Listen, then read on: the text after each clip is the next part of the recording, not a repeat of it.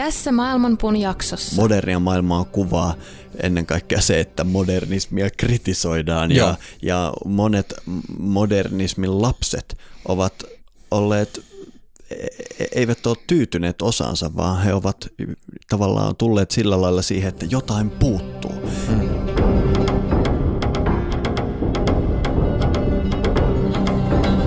Maailmanpuun juuret ovat ylhäällä ja lehvästö alhaalla.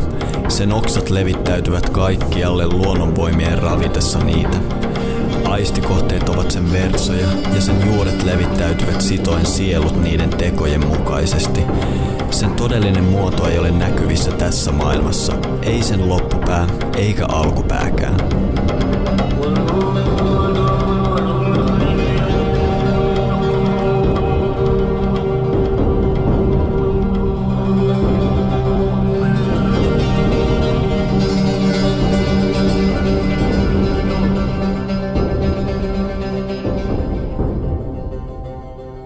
Tervetuloa kuuntelemaan Maailmanpuuta, podcastia, joka tavoittelee pysyvää muuttuvan takana.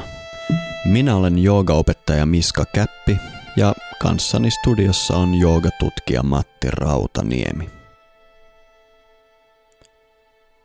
Jooga ja muut viisausperinteet kumpuavat traditionaalisesta maailmasta, joka on modernille mielelle vieras – Maailmanpuun tämänkertaisessa jaksossa tarkastelemme joogaa kolmesta näkökulmasta.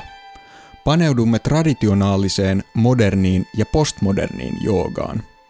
Pohdimme myös, miltä joogan tulevaisuus näyttää. Onko joogafilosofian näkemyksiä mahdollista sovittaa yhteen modernin maailmankuvan kanssa? Onko modernissa maailmassa elävän yksilön mahdollista ymmärtää, saati sitten harjoittaa traditionaalista joogaa? Mitä odottaa postmodernin hajannuksen tuolla puolen? Tervetuloa mukaan keskusteluun, joka tapahtuu tässä ja nyt.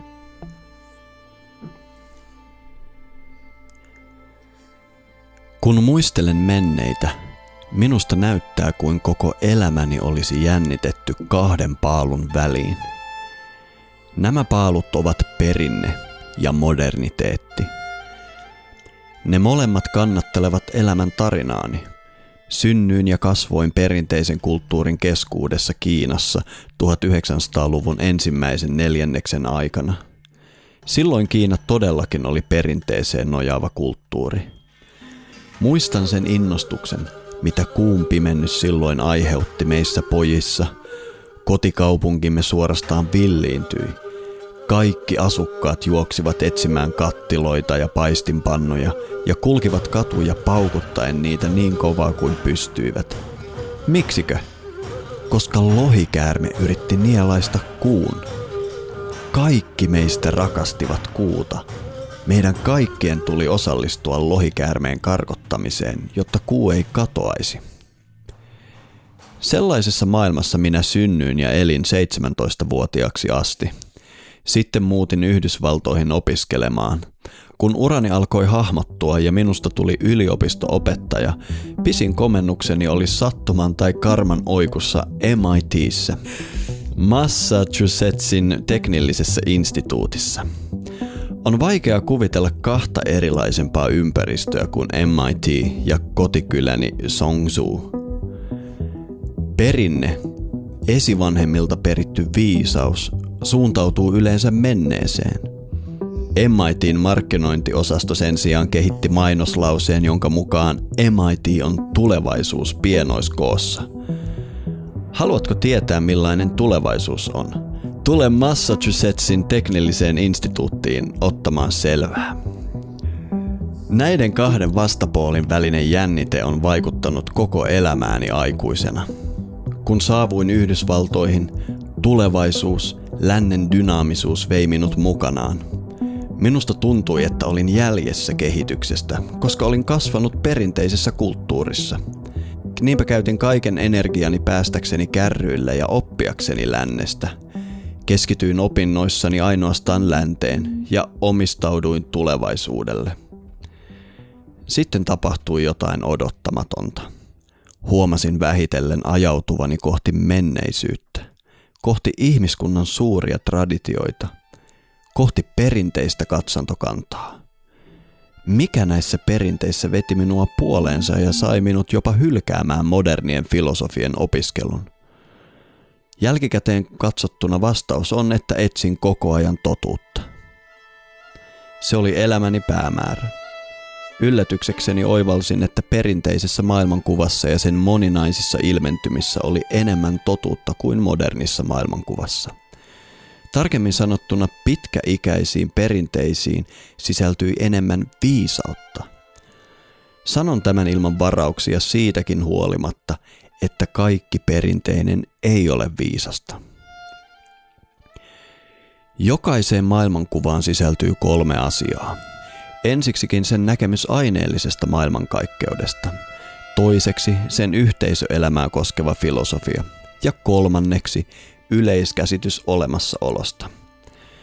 Tällä yleiskäsityksellä tarkoitan vastauksia, joita maailmankuva antaa elämän perimmäisiin kysymyksiin. Keitä me olemme? Mistä me olemme tulleet? Mihin olemme menossa? Miten meidän pitäisi elää? Lisäksi tarkoitan ratkaisuja elämän realiteetteihin, kuten ajan rajallisuuteen tai siihen, miten voin hyväksyä itseni, vaikka tiedän, että olen monin tavoin riittämätön. Tarkoitan vastauksia sellaisiin kysymyksiin, kuten että miten elämä voi olla merkityksellistä, vaikka se vaikuttaa pitkälti idiootin kirjoittamalta sadulta. Miten voin elää sen paradoksin kanssa, että kaikella on väliä, mutta oikeastaan millään ei ole väliä? Kun sanon oivaltaneeni, että suurissa uskonnoissa on enemmän viisautta kuin modernissa maailmankuvassa, minun on nojauduttava edellä mainitsemaani kolmijakoon tukevasti. Kaikki perinteinen ei ole viisasta. Moderni tiede on esimerkiksi syrjäyttänyt perinteisen käsityksen maailmankaikkeudesta. En tukeudu perinteeseen ymmärtääkseni, miten kuun pimennys tapahtuu – olisi typerää etsiä perinteisiä vastauksia, jotka voisivat korvata modernin tieteen. Sama pätee yhteisöelämään. Useimmat suuret perinteet, mahdollisesti ne kaikki, nojautuvat aikansa vallitseviin käsityksiin ihmisten välisistä suhteista. Tarkoitan sellaisia asioita kuin sosiaaliset hierarkiat ja sukupuolten väliset suhteet – en etsi perinteisistä kulttuureista vastauksia näitä asioita koskeviin yhteiskunnallisiin kysymyksiin. Näin pääsemme kolmanteen näkökulmaan. Millainen on olemassaoloa koskeva yleiskäsityksemme? Se perustava näkemys todellisuudesta, jossa elämme. Tähän liittyy myös se, miten me yksilönä voimme parhaiten sovittaa itsemme tähän suureen kokonaisuuteen. Juuri tässä suhteessa perinteinen maailmankuva peittoaa kaikki moderniteetin tarjoavat kilpailevat ratkaisut. Viittaa modernin ajan hengen jättiläisiin. Olemassaolon suuriin kysymyksiin löytyy parempia vastauksia viisausperinteistä kuin Darwinilta, Marxilta, Freudilta tai Nietzscheltä. Kaikilla näistä ajattelijoista on tärkeitä yksittäisiä oivalluksia. Kuitenkaan kokonaiskäsityksen kannalta kukaan heistä erikseen tai kaikki he yhdessä eivät voi kilpailla suurten maailmanuskontojen opetusten kanssa. Näin lausui siis Huston Smith, eräs 1900-luvun merkittävistä uskontotieteilijöistä. Öö, tässä oli aika paljon pureksittavaa tässä Huston Smithin öö, elämän tarinassa, jolla hän aloitti ilmeisesti yhden luentosarjansa. Kyllä, se oli aika pitkä värssy. Me ei aina oteta näin pitkiä lainauksia maailmanpuuhun, mutta se kertoi upeasti tämän yhden ihmisen tarinan, miten hän syntyi traditionalistisessa Kiinassa ja mm. päätyi sinne ihan huippuyliopistoon moderniteetin ytimeen. Ja näitä tarinoita ei liian paljon ole. Toi, toi on itse asiassa avaus hänen luentosarjaansa, joka kulkee semmoisella nimellä kuin Religions of the World. Mm. Ja jos jotakuta kiinnostaa, niin se löytyy esim. äänikirjaformaatissa eri palveluista. Ihan kuuntelemisen arvoinen matka sekin. Munkin varmaan pitäisi se kuunnella, koska vaikka Huston Smith on yksi sellaisia just uskontotieteen suuria nimiä viime vuosisadalta, niin mä en ole, voin sanoa, että en ole yhtään hänen kirjaansa lukenut, vaikka hänen ajatuksinsa ja nimensä on ihan jatkuvasti törmännytkin. Öö, pitää varmaan korjata tämä ongelma. Sitä mä en muuten tiennyt, että Huston Smith on syntynyt Kiinassa.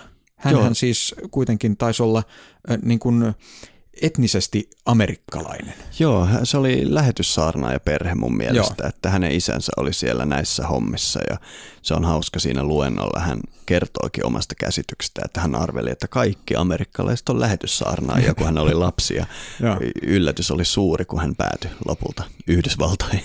Joo, ja Huston Smith on tosiaan semmoinen vielä meidän kuulijoiden iloksi, jotka ei tiedä, kenestä me puhutaan, niin on sellainen old school uskontotieteilijä, joka tavallaan meni tavalla tosi kaulaa myöten niihin ilmiöihin, joita hän tutki. Eli hän ei ollut varsinaisesti mikään sellainen puolueeton tarkkailija, vaan enemmän niin kuin ehkä vähän Mircea Eliaden kaltainen hahmo, jolla oli oma lehmä ojassa ihan koko tutkimusten ajan, eikä hän myöskään mitenkään piilotellut sitä, kuten tästäkin sitaatista käy aika hyvin ilmi. Kyllä, ja mulla on jäänyt parhaiten mieleen semmoinen luonnehdinta hänestä, että yleensä kun uskontotieteilijä puhuu uskonnosta, uskonnonharjoittajat on, että hitto toi ei tajua meistä mitään. Mm. Mutta kun Huston Smith otti mm. käsittelyyn jonkun uskonnon, hän yleensä todella sukelsi sinne, mm. alkoi itse elämään siellä harjoittamaan ja muuta, niin kun hän sitten teki sen teoksen kyseisestä uskonnosta, niin ne uskonnon harjoittajat tippalinssissä sitten sanoivat, että kerrankin joku ymmärtää mm-hmm. meitä. Eli hän todella niin kuin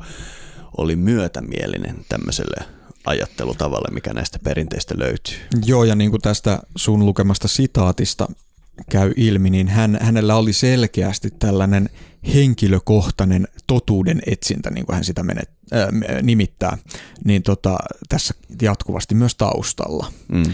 Eli tämä uskontotiede oli sillä lailla tämmöisen oman tarpeen motivoimaa hänelle, mikä tietysti tuottaa usein aika hyviä tuloksia mun mielestä. Joo, no mä oon henkilökohtaisesti sitä mieltä, että ei pitäisi kuunnella sanakaan uskontotieteilijältä, jolla ei ole oma lehmä ojassa, koska jos mä oon näistä viisausperinteistä jotain oppinut, että jos sinulla ei ole henkilökohtaista motiivia löytää sieltä sitä viisautta, niin sä et todellakaan sitä tule löytämään. Ja sitten jos sä luet ää, näkemyksiä vaikkapa uskontotieteilijöiltä, jotka näkee siellä pelkkää taikauskoa ynnä muuta.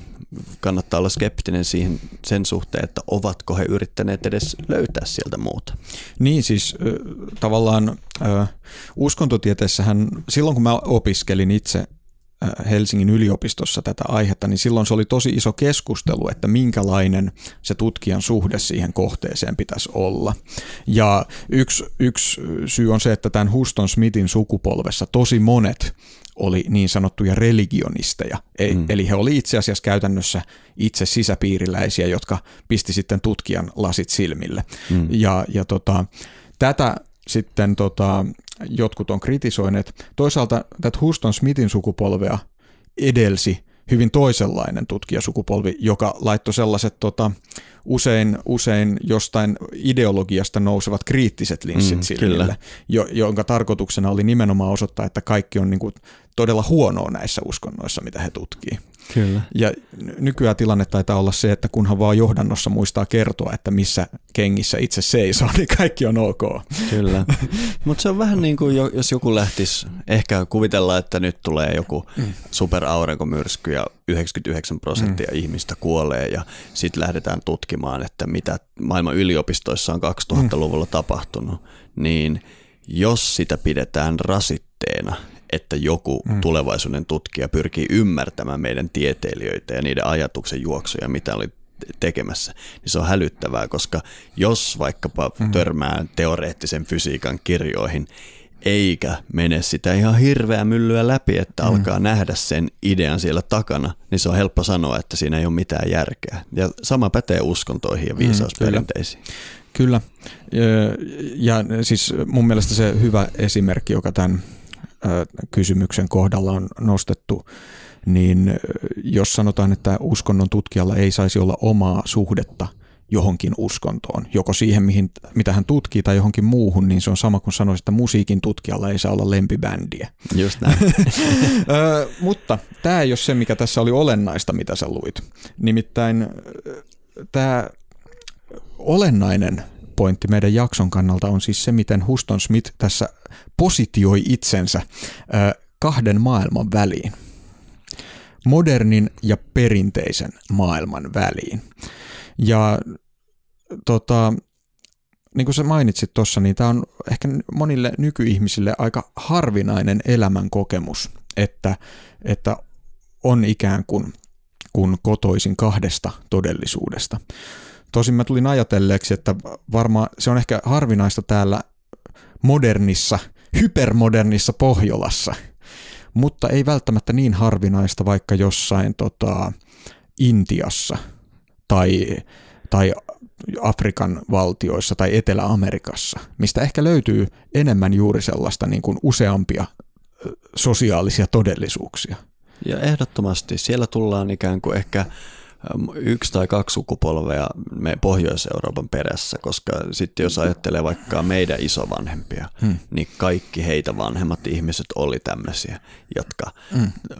syntyy traditionalismin piirissä ja sitten jossain vaiheessa alkoi sitten päästä tänne modernismin pauloihin. Eli, eli me ollaan pari sukupolvea edessä täällä Pohjois-Euroopassa, mutta suuri osa Aasiaa, Afrikkaa, jopa Etelä-Amerikkaa on semmoisia paikkoja, jossa nytkin elää ihmisiä, jotka syntyivät traditionalismiin ja ovat päätyneet nykymaailman sitten pyörteisiin. Mm.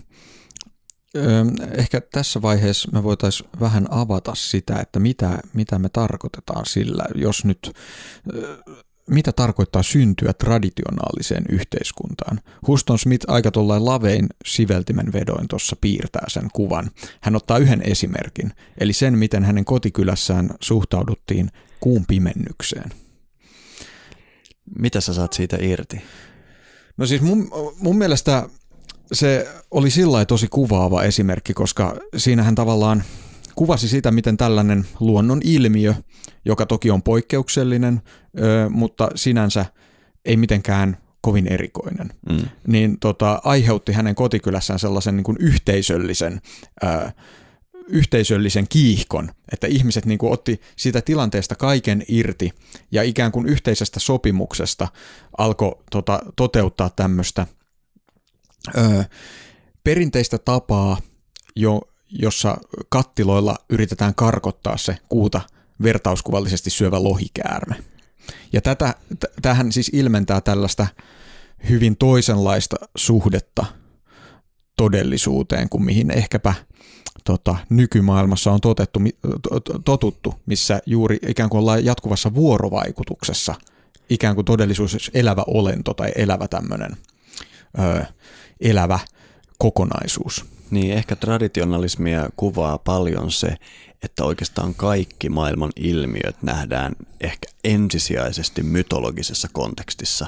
Se ei ole aivan ehkä mahdotonta sanoa niin, että ei ole muinaisia traditionalistisia kulttuureja, jotka eivät tietäneet tätä astronomista syytä kuumpimennyksille. Mm. Mä en ole ihan varma tuon tutkimuksesta, mutta mä luulen, että mulla on hämärä muistikuva, että esim. muinaiset kreikkalaiset, heillä, heillä oli ymmärrys tästä ja mahdollisesti majoilla, mutta en menisi vannoon ton suhteen. Mutta se ei ole se ensisijasta, kun, kun kuumpimennys on, niin ei ole ensisijasta lähteä pohtimaan, että mikä on tavallaan tämä rationaalinen tai luonnontieteellinen selitys sille – vaan se ilmiö valistetaan heti siihen mytologiseen kontekstiin. Mm. Kuu nähdään tämmöisenä dissolutiivisuuden ikonina ja, ja lohikäärme myös. Mm. Ja kun kuu katoaa, niin lohikäärme on siellä läsnä ja tämä on niinku osa sitä niinku koko ajattelutapaa, mikä sieltä muinaisuudesta kumpuaa. Niin siinä ehkä korostuu se, että mikä on tällaisten ilmiöiden merkitys meidän kokemusmaailmassa. Kyllä. Ehkä traditionalismia tosiaan kuvaa se, että me mennään merkitys edellä. Ja toinen, mikä sitä tämän esimerkin valossa kuvaa on sellainen tietty orgaanisuus. Mm. Eli että mä en usko, että tuolla Songsuun kylässä, jossa Houston Smith kasvoi, että siellä on ollut tällaista tota, ää, niin kuin, siellä ei ole järjestetty tämmöistä tapahtumaa. Toki on mahdollista, että on ollut tämmöinen ää, ennalta sovittu ää, joku seremonia tällaisia tapahtumia varten, vaan enemmänkin se, että ihmiset tietää, näin tämä homma, nyt tämmöistä tapahtuu, nyt te toimitaan näin. Kyllä. Eli ikään kuin se yhteisöelämä on sillä lailla orgaanisesti järjestynyttä. Kyllä. Ja se, se tietysti sitten liittyy niin kuin moniin muihin tällaisten perinteisten yhteisöjen ominaisuuksiin, kuten vaikka siihen, että mä en usko, että jos kuvitellaan, että joku miljoona kaupunki tai edes Helsinki olisi jollain lailla öö, traditionaalisessa kulttuurissa. Sanotaan, että jos Helsinki olisi ollut 2000 vuotta sitten Suomessa, niin siellä ei välttämättä tällä ihmismäärällä olisi tapahtunut tällaista. Eli mun nähdäkseni niin kun se, tota, tämän tyyppinen toiminta on mahdollista rajatun kokoisissa yhteisöissä. To, toi on ihan hyvä hypoteesi, mutta monessa mielessä toi Intia laittaa kapuloita rattaisiin tälle mm. näkemykselle. Intia nyt ei voi kukaan pitää enää traditionalistisena mm. yhteiskuntana.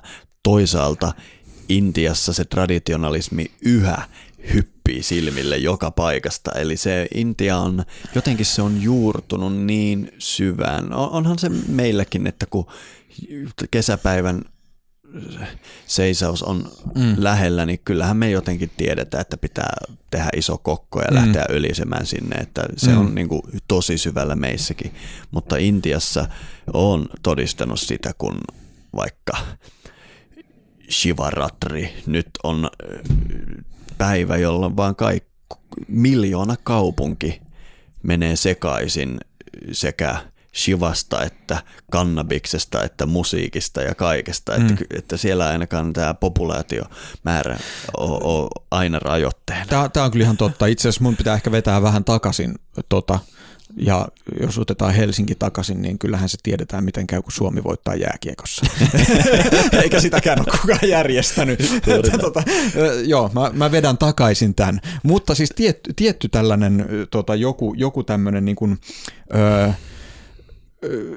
läheisyyden ja sellaisen, että on, niin kuin sellaisia, on hyvin vähän sellaisia ei-persoonallisia suhteita ihmisten välillä leimaa jollain lailla näitä, näitä perinteisiä yhteisöjä. Joo, joo munkaan mielestä sun ei kannata kokonaan vetää tuota takaisin, koska siinä on semmoinen, vaikka olisi suuressa intialaisessa kaupungissa ja tapahtuu jotain tämmöistä traditiona, traditio alkaa hyppimään silmille, niin siinä on jotain samaa, mitä mä aistin pienissä kyläyhteisöissä, niin kuin Suomessa. Mm. Että tavallaan meillä kaupungeista puuttuu se joku ihmeellinen asia, mitä sä äsken tuossa aika hyvin yritit maalailla, mutta siinä on se läheisyys, siinä on jotain, että tavallaan jotkut kulttuurit on onnistunut myös pitämään siitä kiinni miljoona kaupungeissa, mutta siinä on kieltämättä semmoinen oma yhteisöllisyytensä siinä tradition piirissä. Joo, ja mä, siis toi Intia on hyvä esimerkki, joka voi sotkea kyllä meidän keskustelua pahemman kerran nyt, kun mä mietin sitä, koska tota, se on tietyllä lailla semmoinen erikoispaikka maailmassa, jossa yhä tänä päivänä ikään kuin useampi todellisuus, useampi aikakausi erää, elää rinta rinnan. Et tota, niin kuin jos ajatellaan tota, että Huston Smith on toisaalta elänyt – traditionaalisessa Kiinassa ja moder- toisaalta modernissa Amerikassa, niin mun ensimmäisiä vaikutelmia oli Intiassa, kun kävin ensimmäisen kerran se, että siellä voi olla sillä lailla niin kuin sadan metrin säteellä 1500-luvun Intia ja 2030-luvun Intia. Just Sellainen, jota ei siis vielä edes ole. Kyllä. niin kuin, siinä kaupungin halki kulkee joki ja siinä joen rannalla eletään 1500-luvulla. Kyllä. Tiedät, Joo, todella, mihin todella, todella. Ja niin kuin joku Mumbai lentokenttä on tosi mielenkiintoinen, kun se alkaa siitä kiitoradan päästä mm. se tuhat, no ehkä siinä kohtaa 1800-luku. mm. että se on jotain aivan älytöntä. Mutta Houston Smith siis kasvoi tämmöisessä, mitä hän kutsui niin kuin traditionaaliseksi ympäristöksi. Ja sitten 17-vuotiaana hän päätyi Yhdysvaltoihin ja, ja asianlaita selvisi hänelle, että kaikki amerikkalaiset eivät olekaan lähetyssaarnaajia, mm. vaan on olemassa aivan toisenlainen yhteiskunta, mistä hän ei oikein tiennyt siinä vaiheessa mitään. Ja hän hullaantui siitä ja hän pääsi jopa tämmöiseen modernismin mekkaan, eli tänne Massachusetts. Muistatko muuten, tähän tuli mieleen tästä, tästä kaupungin nimestä, muistatko semmoisen tota, hampurilaismainoksen, ehkä 2000-luvun alusta, missä nimenomaan tämän ka, tota, paikan nimen lausumisesta tehtiin se pointti. No muistan ja, ja mä luulen, että just sen mainoksen takia joka kerta kun sitä yrittää sanoa alkaa jännittää ja se menee pieleen. Mutta MIT on tämmöinen niin kuin, äh, modernismin mekka. Mm-hmm. Matti, mitä ihmettä oikein maailmalle on tapahtunut matkalla tästä lohikäärmeestä MITin tulevaisuus on täällä sloganeihin. Niin, mehän siis otetaan lähtöoletukseksi nyt tässä, kun me keskustellaan, että me eletään semmoisessa todellisuudessa, missä me ei enää ajatella lohikäärmeen syövän kuun tai, tai, tai tota, Suomessa se taisi olla kapeet, jotka sen kuun söi. Ja tota, tota, tota, vaan me ajatellaan, että nyt maapallon varjo menee siihen tota kuun eteen ja, ja sen takia se näyttää, että se katoaa. Mm.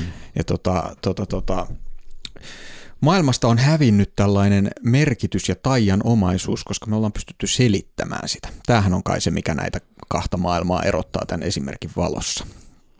Ja tämä on, on tota, semmoinen ö, prosessi, jota sosiologiassa ja muissa tieteenaloissa kutsutaan modernisaatioksi. Mm. Eli on syntynyt sellainen kulttuurin muoto, jota me kutsumme moderniksi kulttuuriksi. Ja tämähän on sitten hirvittävän monimutkainen asia, että miten me käydään sitä määrittämään, että mitä on, mikä on tarkalleen muuttunut, mutta lyhyesti mun mielestä voitaisiin sanoa, että jostain, riippuen vähän mihin se palikka halutaan laittaa, mutta viimeistään 1600-luvulta asti, teknologian talouden ja tieteen kehitys ja, ja tota, näistä seuranneet sitten tota, ö, muilla yhteiskunnan ja kulttuurin alueilla tapahtuneet muutokset on luoneet sellaisen kulttuurimuodon, jota määrittää usko siihen, että tämä maailma on jollain lailla selitettävissä ja hallittavissa. Ja, ja tota, me olemme tämän maailman kasvattajia. Ja tämä, tämä tapa tarkastella maailmaa on sitten ainakin 1800-luvulta eteenpäin levinnyt räjähdysmäisesti lähes kaikkialle maailmaan. Ei ehkä sinne tota, intialaisen suurkaupungin keskellä kulkevan joen rannalle, eikä, eikä jonnekin tota Etelä-Amerikan viidakoihin. Mutta siis käytännössä kaikkialta maailmasta löytyy tämän maailmankuvan merkkejä ikään kuin se on lähtenyt täältä Euroopasta ja räjähtänyt kaikkialle. Tietyssä mielessä äh, tämä, mitä, mitä me nyt on tässä kutsuttu, mitä Huston Smith kutsuu tuossa moderniksi maailmaksi ja mitä me kutsutaan moderniksi maailmaksi, se on jotain niin itsestäänselvää ja läheistä meille, että me ei oikeastaan pystytäisi näkemään sitä, koska tota, koko se maailma, mihin me on kasvettu ensimmäisestä hetkestämme, 1900-luvulla syntyneenä suomalaisina, 1900-luvun lopulla syntyneenä suomalaisina vieläpä, niin se on, se on se todellisuus, missä me eletään. Käytännössä mä sanoisin. Ja mikä tärkeämpää on semmoinen pointti, mikä me ollaan maailmanpuussakin usein nostettu esille, on, että lähestulkoon kaikki semmoiset asiat, mitä me pidetään normaaleina – ja todellisuuteen kuuluvina. Se, se, se on jollain lailla tämän modernisaation ja modernin kulttuurin tuotetta ja käytännössä syntyneet 1800-luvun jälkeen.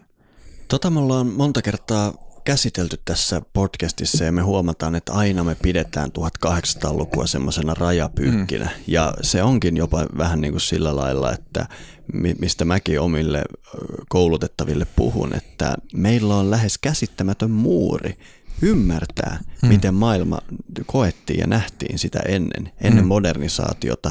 Me voidaan sanoa, että luoda semmoisia karikatyyrejä siitä, mitä maailma oli, mutta mä en usko, että ne menee e, ilman pitkää syvällistä harkintaa edes lähelle siitä, miten ihmiset on kokenut silloin maailman.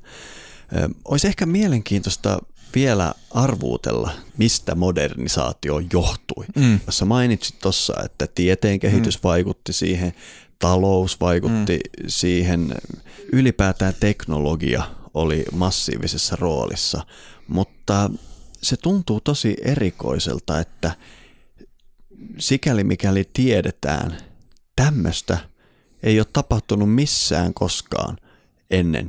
Ihan niin kuin joku virus, eh, ehkä joku ei tykkäisi tästä analogiasta, mutta ikään kuin joku virus alkaa tietyssä kohdassa ja leviää ihan kaikkialle maailmaan. Mitä kaikkea siinä oikein tapahtuu? Täytyy sanoa, että se ei käynyt mitenkään nopeasti, niin kuin mä sanoin, että riippuu miten me halutaan katsoa, niin moderni, modernisaation alkupiste voidaan paikantaa joko 1300-luvulle tai 1600-luvulle, mutta viimeistään 1800-luvulla se oli niin pitkällä, että siitä alettiin jo puhua. Kyllä. Jo, jo, mä niin kun, René Genon muistaakseni ajoittaa modernisaation alun ö, kaksi vuosisataa Hesiodin jälkeen. Eli, eli, Olisiko se 500 ennen ajanlasku alkoi? Just, joo. Kyllä. Eli siis t- t- t- se on niin kuin ensimmäinen pointti, kun me puhutaan näistä ter- termeistä, niin se on tietyssä mielessä mielivaltaista sanoa, että mistä se alkaa. Mm. Mutta totta kai, kun me nähdään näitä piirteitä, jotka liittyy moderniin kulttuuriin, me voidaan jäljittää, että mistä tällaiset kehityskulut on lähtenyt liikkeelle. Ja, ja sitten niin kun, lopputulos on jotain sellaista, mitä me nähdään nyt. Kyllä. René Genon valitsi tämän sen takia, että siinä kohtaa kreikkalaiset erottivat filosofian itsenäiseksi viisausperinteen Aivan. harjoittamisesta. Eli tapahtui tämmöinen ensimmäinen pirstaloituminen, jossa ikään kuin filosofointi ja ajattelu ei sisältänyt tätä ns-mytologista kontekstia. Tämä on oikeasti aika hyvä erottelu sen takia, että jos mun pitäisi yhteen sanaan tiivistää, mitä, mistä modernisaatiossa on kyse, niin siinä on kyse eriytymisestä. Mm. Siitä, että elämän eri osa-alueet, kuten ö, vaikka nyt filosofia ja uskonto, tiede ja filosofia ja kaikki eri kulttuurin osa-alueet eriytyy omiksi alueikseen. Täsmälleen. Sen sijaan, että ne muodostaisi tällaisen orgaanisen kokonaisuuden. Orgaanisuus taas, mistä puhuin hetki mm. sitten. Ja tämä kehityskulku on sillä lailla mun mielestä ehkä semmoinen mielekkäin tapa tarkastella, mitä modernisaatiossa tapahtuu. Eli toi, mä äsken kun mä määrittelin sitä, niin mä lähdin liikkeelle tieteen ja teknologian – kehityksestä, mutta mä en henkilökohtaisesti usko siihen, että pelkkä materiaalinen kehitys tuottaisi näitä kulttuurisia ja yhteiskunnallisia muutoksia. Ne on vuorovaikutuksessa ihan ehdottomasti keskenään, että mitä, tie, mitä teknologiassa tapahtuu, että millaista kulttuuri on. Mutta se ei ole yksisuuntainen se vaikutus. Kyllä. Vaan esimerkiksi juuri niin kuin filosofiset ideat vaikuttaa siihen, minkälaisia muotoja teknologia saa ja minkälaisia käyttötarkoituksia saa. Ehdottomasti mä oon ton sun analyysin kanssa niin samoilla linjoilla, että tämä asioiden erottelu mm. on koko modernisaation idean takana. Ja se todella al- alkoi ihan muinaisuudessa, se siemen kylvettiin. Vaikea sanoa milloin, mutta toi Genonin ää, ajoitus parisataa vuotta Hesiodin jälkeen, niin miksipä ei. Ää, joka tapauksessa se siis tarkoitti sitä, että ihmiskunnan maailmankuva alkoi pirstaloitua.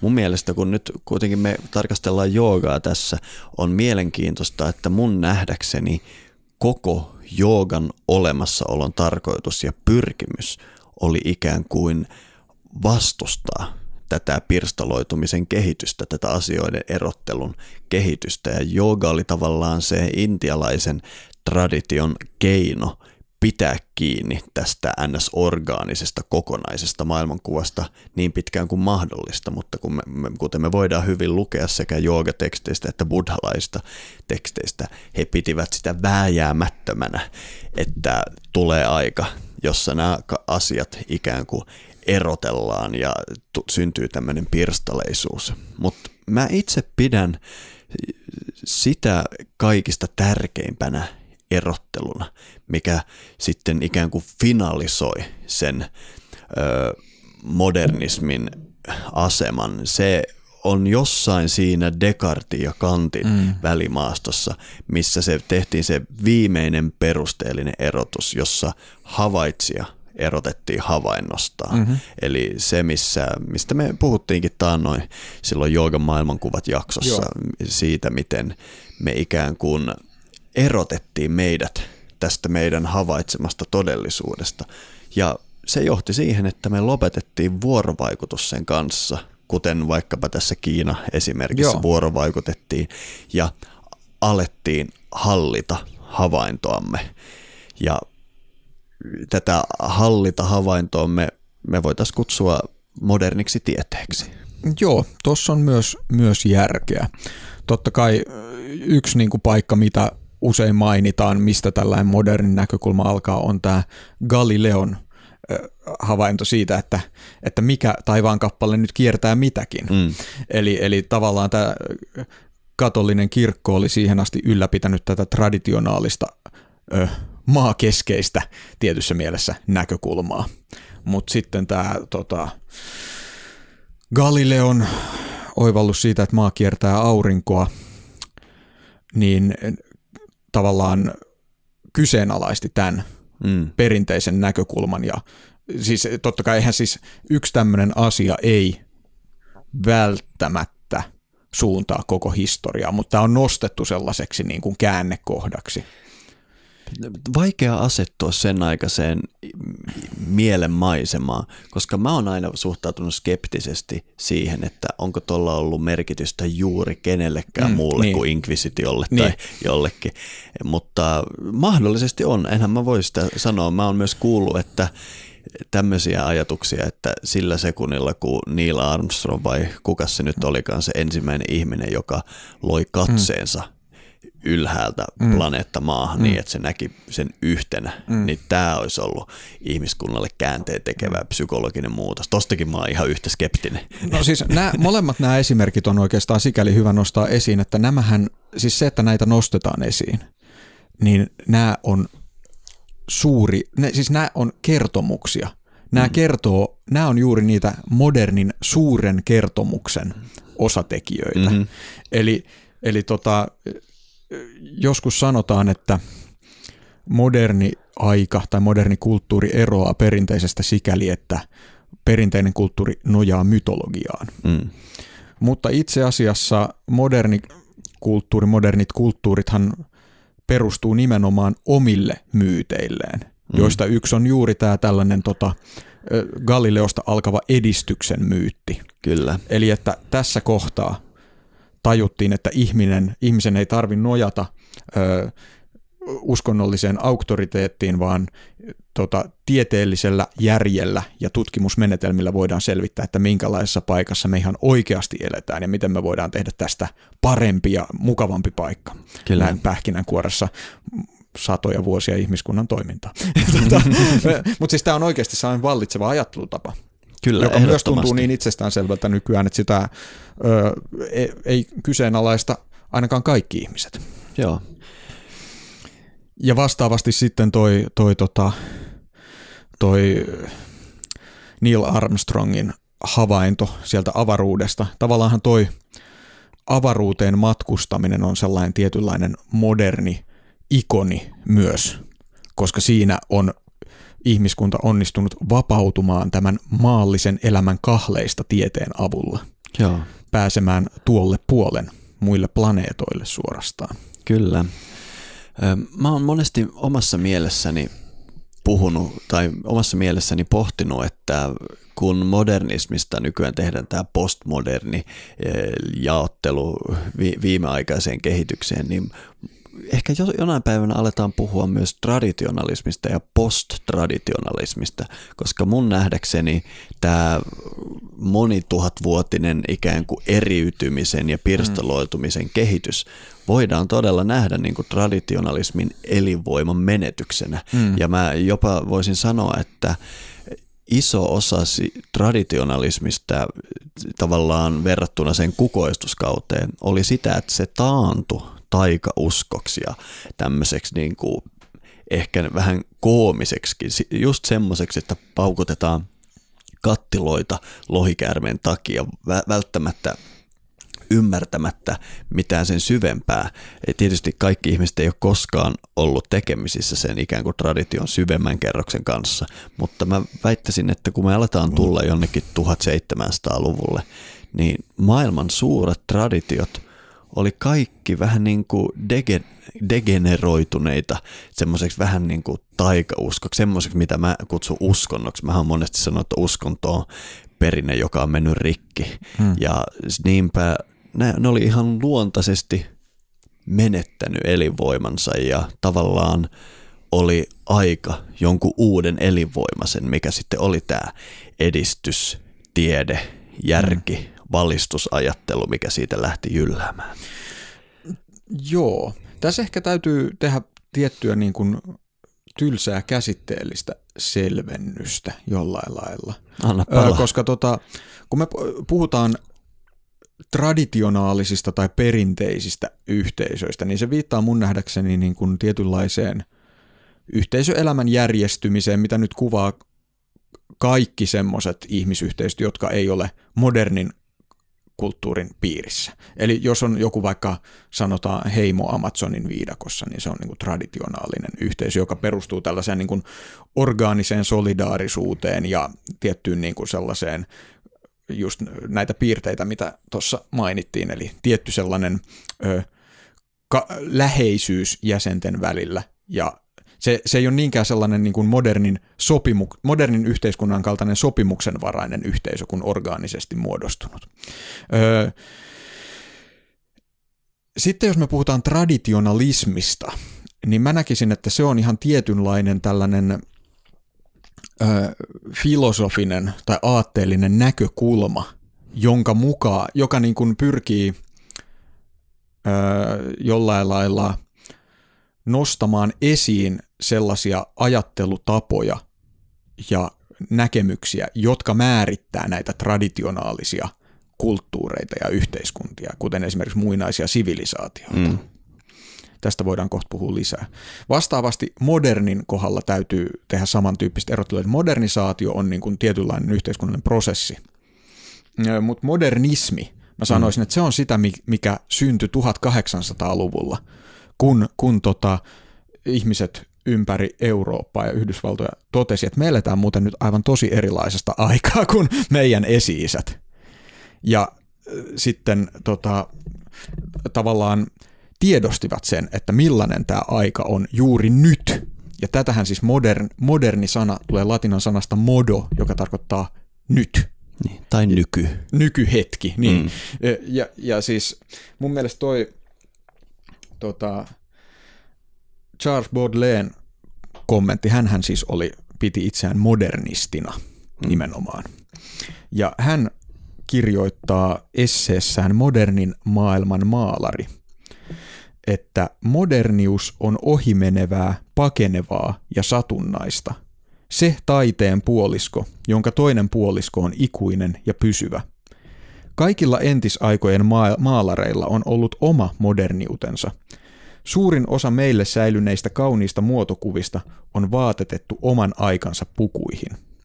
Tätä ohimenevää ja pakenevaa, usein muotoaan muuttavaa elementtiä ei tule hyljeksiä tai vältellä – sen tukahduttaessanne vajoatte väkisinkin abstraktin ja määrittelemättömän kauneuden tyhjyyteen, joka muistuttaa maailman ensimmäisen naisen kauneutta ajalla ennen syntiin lankeemusta.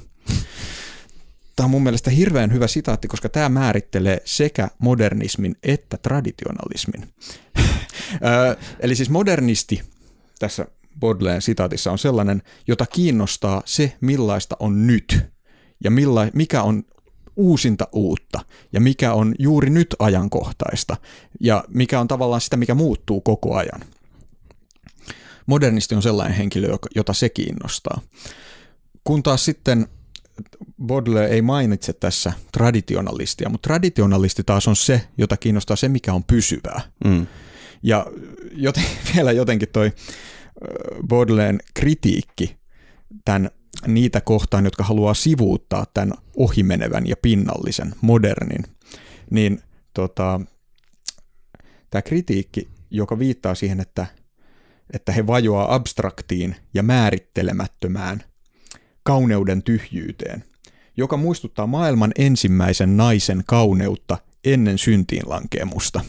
Ja, ja tämähän on semmoinen ajatus, joka määrittää traditionalismia tosi paljon – että on tämä tällainen puhdas alkutila, johon suhteessa kaikki asiat määritellään jollain lailla. Joo, toi on tosi hyvä, kun sä nyt määrittelit tuota traditionalismia sellaiseksi, että tavallaan ää, maadotetaan itsemme siihen, mikä on pysyvää. Mm. Ja jos me halutaan järjestää meidän yhteiskuntaa, niin me mukaillaan sillä jotain, mikä on pysyvää. Mm. Ja sehän tarkoittaa, että tässä niinku tradition piirissä yhteiskuntajärjestys ja oikeastaan aivan kaikki on pyritty ikään kuin että se heijastaisi näitä korkeampia periaatteita. Mm. Ja tämähän on ikivanha ajatus. Muinaiset egyptiläiset rakensi jopa niin kuin valtakuntansa heijastamaan taivasta. He ikään kuin asetteli rakennukset tähtien mukaisesti, mm. että ikään kuin se maakin on tähtitaivas, ainoastaan peilikuvana siitä. Tämä löytyy intialaista ajattelusta ja jopa esimerkiksi Juha Pentikäisen mukaan jopa Suomessa on ollut tämmöistä ajattelua. Eli tavallaan ajateltiin, että on olemassa jotain elämää suurempia mm. periaatteita, mm.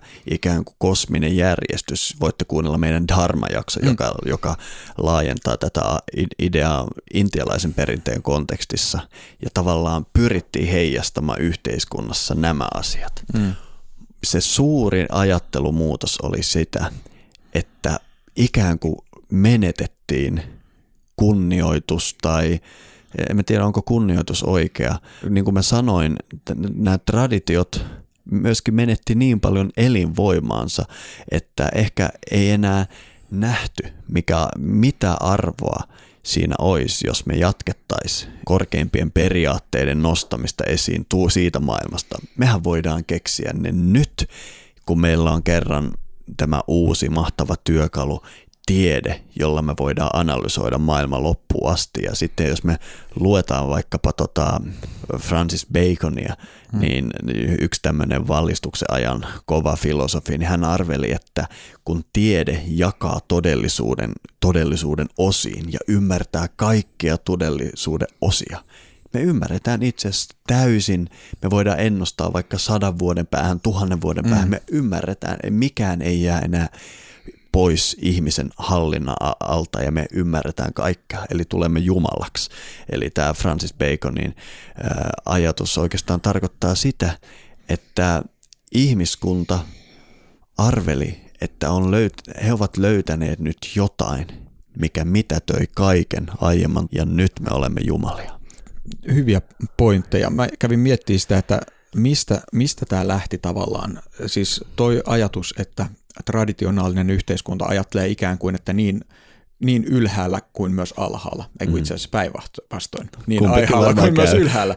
Eli että tämä, tämä maanpäällinen todellisuus heijastaa muuttumattomia kaikkeuden periaatteita, joista mm. esimerkiksi Purusha Sukta mm. on joogan perinteessä hyvä havainnollistus.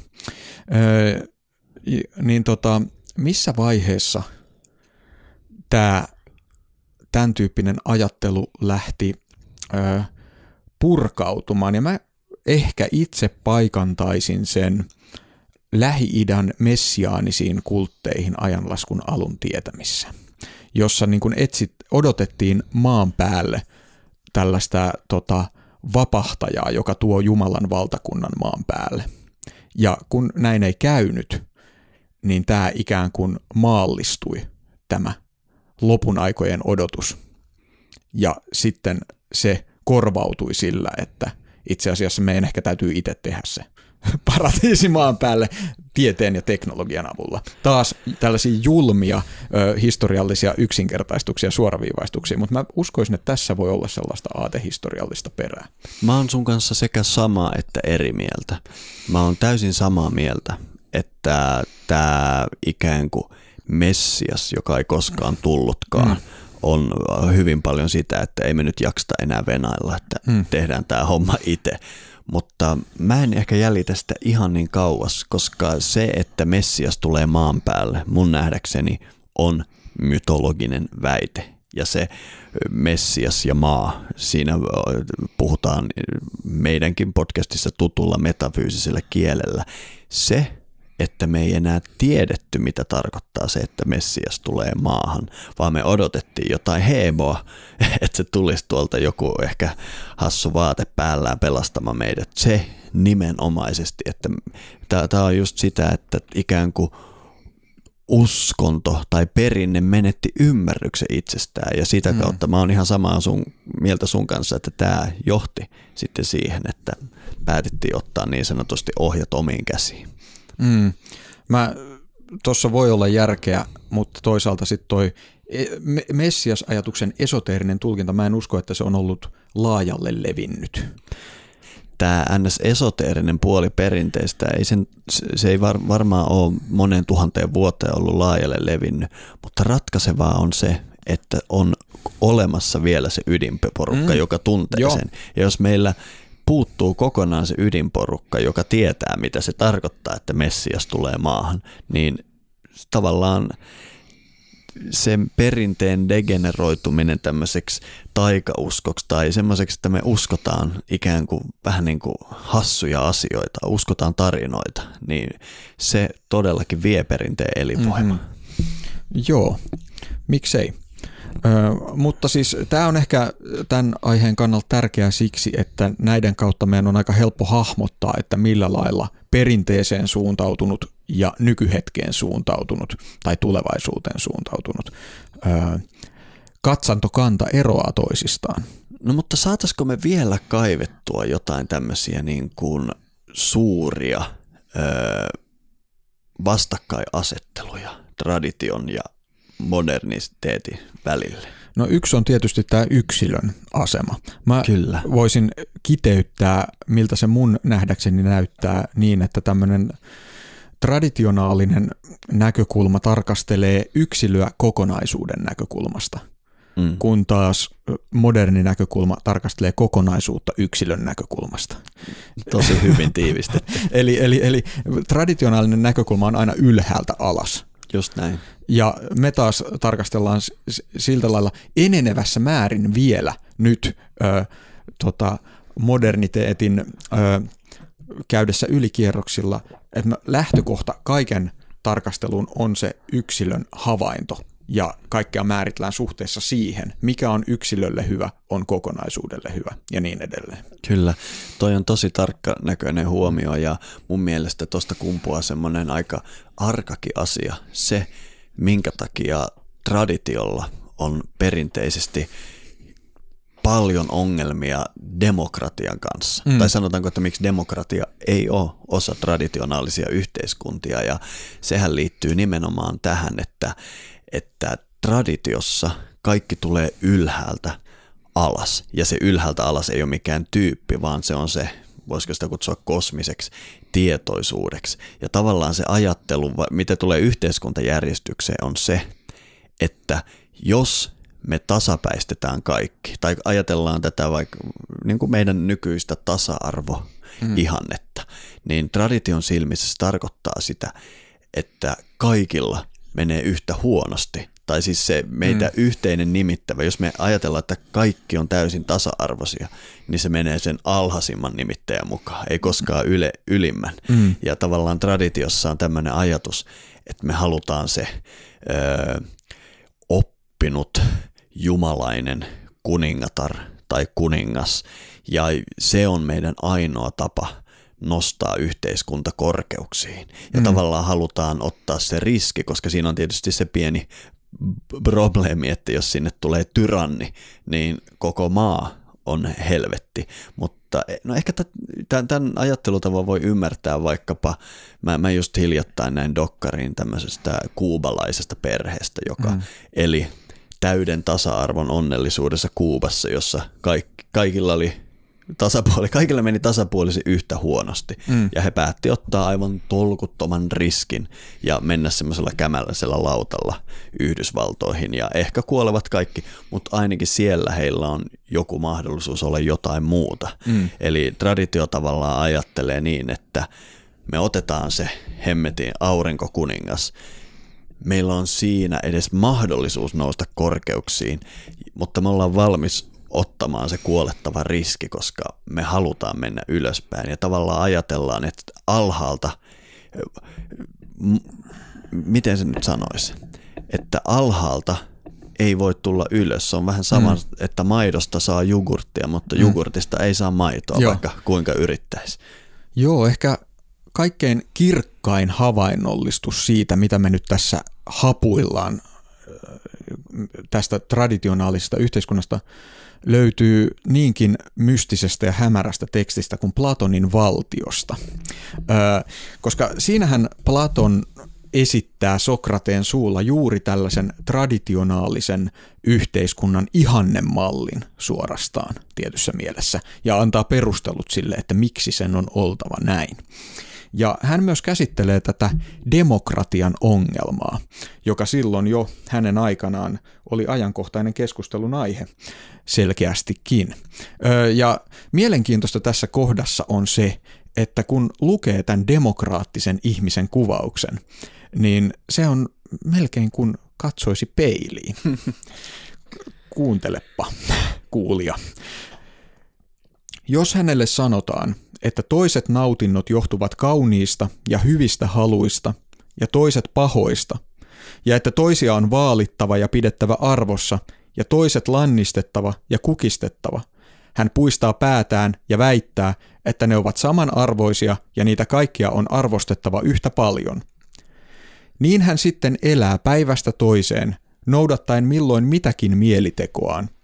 Yhtenä päivänä hän viettää juominkeja musiikin soidessa, toisena juo pelkkää vettä ja laihduttaa itseään. Hän vuoroin urheilee, vuoroin laiskottelee ja lyö kaiken laimin, vuoroin yltyy filosofoimaan.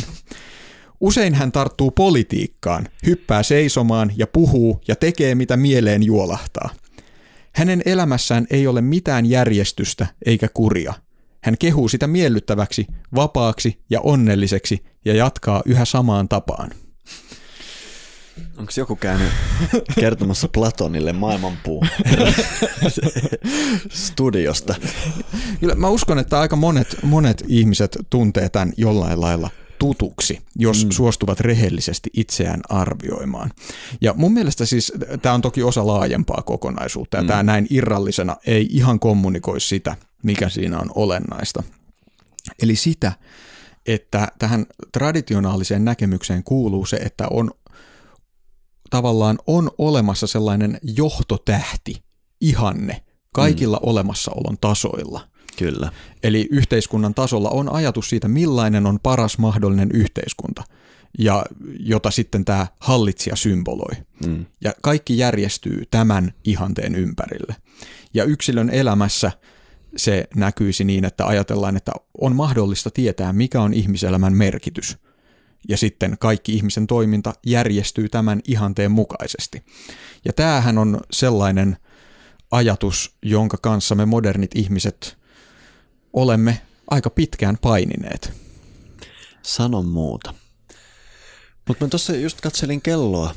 Mä haluaisin ennen kuin me lähdetään tonne ihan juuristoon, niin ottaa myös tämmöisen näkökulman, että Miten tämä siirtyminen traditiosta modernismiin on oikein vaikuttanut joogaan? Mm. Koska mm, sehän oli yksi semmoinen asia, mitä me haluttiin niin kuin ymmärtää. Nykyäänhän tätä hyppyä traditionalismista modernismiin ö, käsitellään valtavasti joogatutkimuksessa mm. ja jo, todella puhutaan jooga jaotellaan yleensä esimoderniin mm. ja moderniin mm. joogaan. Mun näkökulmasta moderni jooga on tutkittu hemmeti hyvin, mutta toi esimoderni jooga on yhä semmoinen juttu, mistä on tosi vaikea saada otetta. Miten Matti sun mielestä, mikä mitkä on ne merkittävimmät muutokset? Tietysti pitäisi ehkä rajata tuota kysymystä, koska jos mä kysyn sulta joogan muutokset 1700-luvulta 1800-luvulle, se ei ole niin itsestäänselvää, että pitäisi sitä mm. skaalaa, koska joogahan muuttui joka vuosisadalla mm. siinä matkan varrellakin, mm. mutta ehkä mä sanoisin, että tuossa 1700 ja 1800 lukujen välissä tapahtui semmoinen juttu, että tavallaan tämä traditionaalinen jooga oli enää jotain hemmetin temppuilevia fakireja mm. kadun kulmalla, eli käytännössä äh, laitapuolen kulkijat. Mm. Koko jooga voidaan julistaa, niin kuin Nietzsche julisti Euroopassa, niin varmaan intialainen Nietzsche sanoi mm. siellä, että jooga on kuollut. Mm. Ja sitten, sitten ö, ihan muut tyypit lähti sitten löytämään joogaa. Mutta mitäs sä no, tätä tarkastelua ihan valtavasti. Mitä sä siellä näet? No siis ensinnäkin mä sanoisin, että toi jako esimoderniin ja moderniin joogaan on niin kuin kaikkein tärkein asia, mikä joogasta täytyy tietää. Mm koska se selittää ihan hirvittävän paljon mun mm. mielestä, jos haluaa ymmärtää, että mistä joogassa on kyse ja miksi se on sellaista kuin se on, niin tämä käsitepari vastaa siihen. Me ollaan sitä käsitelty muistaakseni maailmanpuun toisessa jaksossa. Hmm. Kauan aikaa sitten. Korkea aika puhua tästä lisää. Mutta nyt heti toi sun pointti, että, että jooga on muuttunut joka vuosisadalla ennen jo 1700-1800-luvun taitetta – on hirvittävän tärkeä pointti, koska tämä esimodernin joogan kategoria on niin iso, että siinä ei ole yhtään mitään järkeä. Mm-hmm. Eli se kattaa koko joogan historian ennen 1800-lukua. Eli riippuu siitä, kuinka varovaisia ollaan, niin joko 3000 vuotta tai enemmän. Mm. Ja jos mietitään mitä tahansa kulttuurista ilmiötä, niin sehän siis sisältää niin valtavasti asiaa, että ei oikeastaan voida puhua mistään esimodernista joogasta sillä Niin, voi ajatella kuinka kaukaiselta hahmolta joku Jeesus tuntuu mm. nykyihmiselle. Joogahistoria on pidempi niin. kuin tämä parin tuhannen vuoden pätkä. Mutta sitten mit, mitä niin kuin, äh, tota, tässä on kuitenkin sitten nämä on siksi hyödylliset kategoriat, että 1800-luvulla tapahtui mun mielestä sellainen niin kuin ratkaiseva käänne Mm. Se tapahtui noin sadan vuoden kuluessa. Ja, ja tota, sen jälkeen jooga oli jotain muuta kuin mitä se oli sitä ennen. Hmm. Öö, ja tota, lyhyesti mä sanoisin, että tässä on siis kyse siitä, että jooga oli painunut ö, katuojaan Intiassa. ö, ö, ensin muslimivallan aikana ja sitten kun brittien siirtomaa, tai tota, E, Englannin Itä-Intian kauppakomppanian armeijat kukisti ne viimeisetkin jäänteet, mitä traditionaalisesta joogasta oli jäljellä. Niin sitten oli jäljellä vain katuojassa itseään väänteleviä tota, joogeja siellä täällä Intiassa. Tosin se, mulla on tiettyjä kysymyksiä sen suhteen, että kuinka totaalinen tämä katkos oli tässä kohtaa. Mm. Mutta sanotaan, että jooga oli ainakin menettänyt maineensa ja se haluttiin unohtaa, jos ei sitä oltu unohdettu. Joo, mä, mä en usko, että se katkos tai Tuhu Joukan kuolema oli täydellinen, koska mä tiedän e, esimerkiksi ne juonen käänteet, mi, miten tämä perinnelinja, missä itse harjoitan, sen ylitti. Mutta voidaan sanoa, että se jooga – traditionaalista maailmasta, mikä selvisi hmm. 1800-luvulta, ei ole koskaan käynyt mediassa, ei ole koskaan käynyt lehtien palstoilla, ei ole koskaan, hmm. se, se on tuntematon. Eli se jooga, minkä maailma oppi tuntemaan 1800-luvulta eteenpäin, mulla siinä fiilis on se, että ikään kuin ajattelee, että sä tuut kaupunkiin, joka on palannut. Hmm ja sinne vaan tulee joukko ihmisiä, kaikki edelliset asukkaat on kuollut tai kadonnut ja mm. ihan uudet tyypit tulee paikalle. Eli niin kuin uudet ihmiset, uusi kulttuuri, uudet ajatussuuntaukset löysivät joogan rauniat ja ottivat sen omakseen. Kyllä nimenomaan. Eli se siis vaikka jooga ei olisi täysin tukahtunut, niin maailma ympärillä ja tavat ajatella asioita alkoivat muuttua kovaa vauhtia. Ja tämä on se, se suuri modernia joogaa määrittävä asia, eli että joogaa alettiin tarkastella yhä enemmän Mä aina käytän tällaisia ilmauksia kuin yhä enemmän ja yhä vähemmän, koska koskaanhan mikään muutos ei käy totaalisesti, mm. vaan me, kun me puhutaan tällaisista kulttuurin tason ilmiöistä, niin aina on kyse yleisistä trendeistä. Mm. Ja yhä enemmän joogaa käytiin katsomaan siis ää, länsimaisten linssien tai länsimaistuneiden linssien läpi. Intiaan tuli yhä enemmän ihmisiä, jotka oli saanut länsimaisen koulutuksen. He oli tutustuneet länsimaiseen uskontoon ja tieteeseen ja, ja filosofiaan ja niin edelleen. Ja sitten nämä ihmiset alkoi lukea joogatekstejä ja tutustua joogan harjoituksiin. Ja loppu on modernin joogan historiaa. Kyllä. Eli toisin sanottuna, modernissa joogassa on kyse siitä, että, että tota, Moderni jooga on siis uusi tulkinta joogasta, joka syntyi eurooppalaisen ja intialaisen kulttuurin vuorovaikutuksessa. Ja intialaisista opettajista, jotka lähti levittämään joogaa Intian ulkopuolelle mm. sellaisella tavalla, jonka länsimaalaiset ihmiset voi ymmärtää. Kyllä.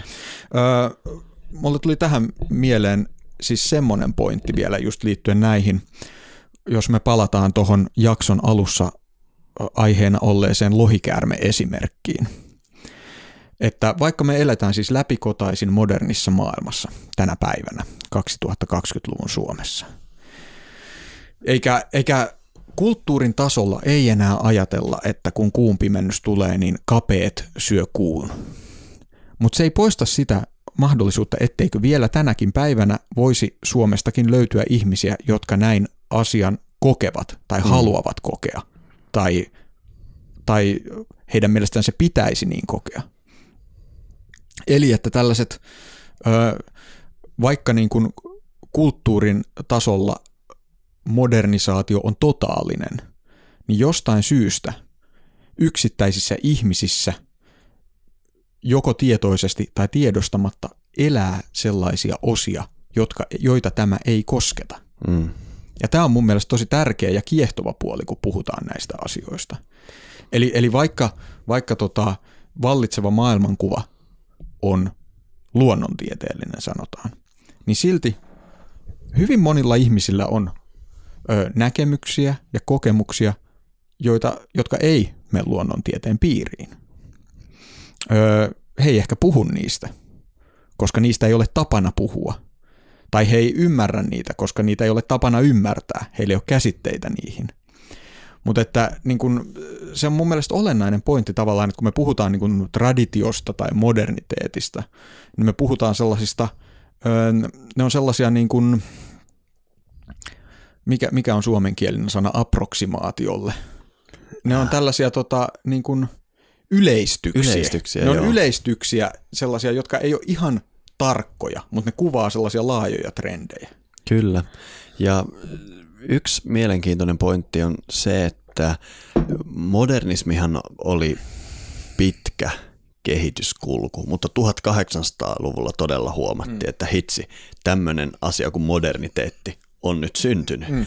Ja sen, se oivallus ihan välittömästi johti myös tavallaan modernismin kritiikkiin ja heti 1800-luvulta mm. eteenpäin modernia maailmaa kuvaa ennen kaikkea se, että modernismia kritisoidaan ja, ja monet modernismin lapset ovat olleet e, e, eivät ole tyytyneet osansa, vaan he ovat tavallaan tulleet sillä lailla siihen, että jotain puuttuu. Mm. Ja Huston Smith sitaatti millä aloitettiin tänään, niin se keskustelu jatkuu siinä, mitä ei siinä sitaatissa kuulunut. Ja siinä Houston Smith määrittelee moderniteettia sillä lailla ja etenkin tätä meidän tieteellistä näkökulmaa, että se voi saada tietoa ainoastaan asioista, jotka on ihmisen hallinnan alla. Mm. Eli se tarkoittaa sitä, että jos me aiotaan tehdä hallittu tieteellinen koe, me voidaan tehdä näitä kokeita ainoastaan niiden asioiden piirissä, mitkä on ihmisen hallinnassa. Eli se määritelmällisesti sulkee pois kaiken ihmistä korkeamman. Mm-hmm. Ei sen takia, että ei ihmistä korkeampaa olisi, mm. vaan koska modernismin linssi on määritelmällisesti semmoinen, että se, se on ikään kuin kaukoputki, joka on suunnattu vaan alaspäin. Mm-hmm. Eli sä voit nähdä sillä vaan maan, mutta jos sulla on kaukoputki, joka on suunnattu vaan alaspäin, mm-hmm. niin ei ihme, jos sulla ei ole mitään sanottavaa taivaasta. Kyllä. Ja, ja tavallaan me modernismin lapset ollaan huomattu, että meidän kulttuurilla ei ole mitään muuta, ei ole mm. taivaasta mitään sanottavaa. Mm. Ja sitten mun nähdäkseni joogan ikään kuin ö, räjähdysmäinen suosio lännessä liittyy tähän ö, modernismin taivaan kaipuuseen. Siihen tietysti liittyy koko vaikka ö, kaikki romantikot, siihen hmm. liittyy hirvittävä määrä esoteriaa ja teosofiaa ja muuta. Eli tavallaan samalla kun me muututtiin sokeiksi taivaan, eli mikä on nyt ehkä se symbolinen esitys niin kuin mm. kokonaiskuvasta, mm. ja tultiin sokeiksi sille, niin jooga oli heti yksi tämmöinen lääke, mihin tiedostamattaan länsimaalainen kulttuuri tarttu. Ja mullehan tämä on niin kuin, Öö, ehkä hiukan traaginenkin asia. Olisinpä mä saanut kuunnella tämän maailmanpuun jakson 18-vuotiaana, niin. koska mähän koko mun syy tulla joogan piiriin oli saada kosketus jostain esimodernista. Mm. Ja niinpä mä kuljin läpi moderni joogan suuntausten tajuamatta, että mä olen täysin modernin kulttuurin luomi, mm. luomien asioiden parissa ja se oli niin kuin vuosikymmenen kestänyt matka tajuta, tavallaan mennä sen suon ohi ja tajuta, että hei sitä on sitä esimodernia joogaa, mutta se on kaukana ja unohdettu ja niin edelleen. Mm. Joo, tämä on tota, hyvä pointti ja tietysti mielessä tämä, vaikka me nyt ollaan kellon tota, armoilla hieman, niin pakko mainita, että tämä 1800-luvun äh, havahtuminen siihen, että hetkinen, me elämmekin modernissa maailmassa. niin tähän siis synnytti valtavan määrän just sellaisia ilmiöitä, joihin liittyy jooga. Mä itse pidän uskottavana selityksenä vaikkapa tästä 1800-luvun okkultismi-aallosta, joka oli valtava. Äkkiä ihmisiä kiinnosti ihan hirveästi spiritismi ja, mm. ja muinaiset sivilisaatiot ja magia ja niin edelleen. Mä pidän uskottavana selityksenä sitä, että todettiin, että tämä tieteessä on hyvät puolensa. Se tuottaa meille tietoa ja sähköä ja kaikkia siistejä juttuja, mutta se ei niin kuin jotenkin nyt selitä kaikkea oikein hyvin. Tämä mm. elämä tuntuu tylsältä, jos se on pelkästään vaan tällaista tota, aineellista prosessia. Samaan aikaan sitten se vallitseva tota, metafysiikka, eli kristillinen kirkko, tuntui täysin epäuskottavalta siinä vaiheessa. Hmm. Eli kukaan järkevä ihminen ei voi enää niin kuin siihen tukeutua pelkästään. Ja sen takia ihmiset sitten käänsi katseensa juuri vaikka Intian muinaiseen kulttuuriin tai Egyptin muinaiseen kulttuuriin. Ja alkoi sieltä, siitä muodostui tämä tällainen ö, uusi esoteerinen henkisyys, joka sitten vyöryi läpi 1900-luvun. Kyllä. Ja, ja jooga sen osana. Joo, mulla tuli mieleen tästä René Genon mm. sitaatti, joka puhuu tämmöisistä ihmisistä, tai, tai ihan niin kuin modernista materialista. Hän sanoi, että materialistit, jotka ylpeilevät järjellään ja edistyksellään ja jonka huipentumina he itseään pitävät, ovat tosiasiassa ihmisiä, joissa tietyt sielun kyvyt ovat surkastuneet mm. jopa katoamiseen asti. Eli tämä tarkoittaa, että tavallaan 1800-luvun jälkeen ehkä ihmiset jakautuu kahteen ryhmään, ehkä enempäänkin, mutta yleistetään nyt, ö, ihmisiin, jotka ymmärtävät, että meidän vallitseva maailmankuva ei tarjoa meille kokonaiskontekstia ja mm. sitten vähän niin kuin päättömät kannat etsivät mm. sitä taivasta joka puolelta. Mm. Ja ihmisiin, jotka surkastuttavat tämän osan mm. itsestään, ikään kuin jättävät sen pois. Ja se on tämä ns. moderni rationalisti, joka, josta puuttuu tietynlainen syvyys, mutta ainakin hänellä on kaikki järjen alla. Joo, mä itse ö, näen asian näin. Mä oon tosi miettinyt, että voiko se todella olla niin. Että onko tosiaan niin, että joidenkin ihmisten tehdasasetukset, käyttääkseni tällaista modernia metaforaa, on tosiaan sellaiset, että heissä on tällainen ö, ominaisuus, jota kerran yksi satunnainen tuttavuus kutsui tota, ö, haus, hauskasti termillä englanniksi God hole. johon sitten täytyy työntää kaikenlaisia asioita. ja, ja joissakin ihmisissä sitä ei ole. Ei. Mä henkilökohtaisesti epäilen, että se saattaa olla kaikissa, mutta näyttää, että sitä ei ole. Hyvä epäily. Nyt meillä riittää tämä maailmanpuun maksuton puoli, mutta yksi asia, mistä mä haluan todella puhua tuossa maailmanpuun juurissa on tämä God hole, eli Jumalan mentävä aukko meissä kaikissa, minne jotkut laittavat Jumalan, jotkut ehkä joogan, mm. ja minä tulen väittämään, että meillä kaikilla on se, ja se aina pitää täyttää, ja millä se nykyään täytetään, ei aina ole niin kaunista katsottavaa, mutta siitä puhutaan maailmanpuun juurissa. Maailmanpuun juurissa mä haluaisin puhua myös lisää siitä, miten tämä on joogan kehitykseen vaikuttanut ja. Modernismilla on äpärä lapsi nimeltä postmodernismi, mm. joka on vielä kokonaan käsittelemättä. Että ainakin Kyllä. näistä olisi kiva jutella. Kyllä, näistä puhutaan ilman muuta. Ja mä ehkä haluaisin vielä sanoa joku sen sanan genonista. Ja e- ennen kaikkea siitä, mitä genonilla oli sanottavaa. Ja myös Huston Smithillä muuten. Tämä jäi kokonaan puhumatta. Huston Smith hän puhui tuossa ö, alkusitaatissa suurista maailman uskonnoista. Mm. Ja näistä myös Genonilla oli paljon sanottavaa ja myös minulla on tästä sanottavaa. Eli maailmanpuun juurissa on paljon sanottavaa. Ja sen keskustelun pääset kuulemaan olemalla maailmanpuun juurijäsen ja juurijäseneksi pääset osoitteessa maailmanpuu.fi kautta liity.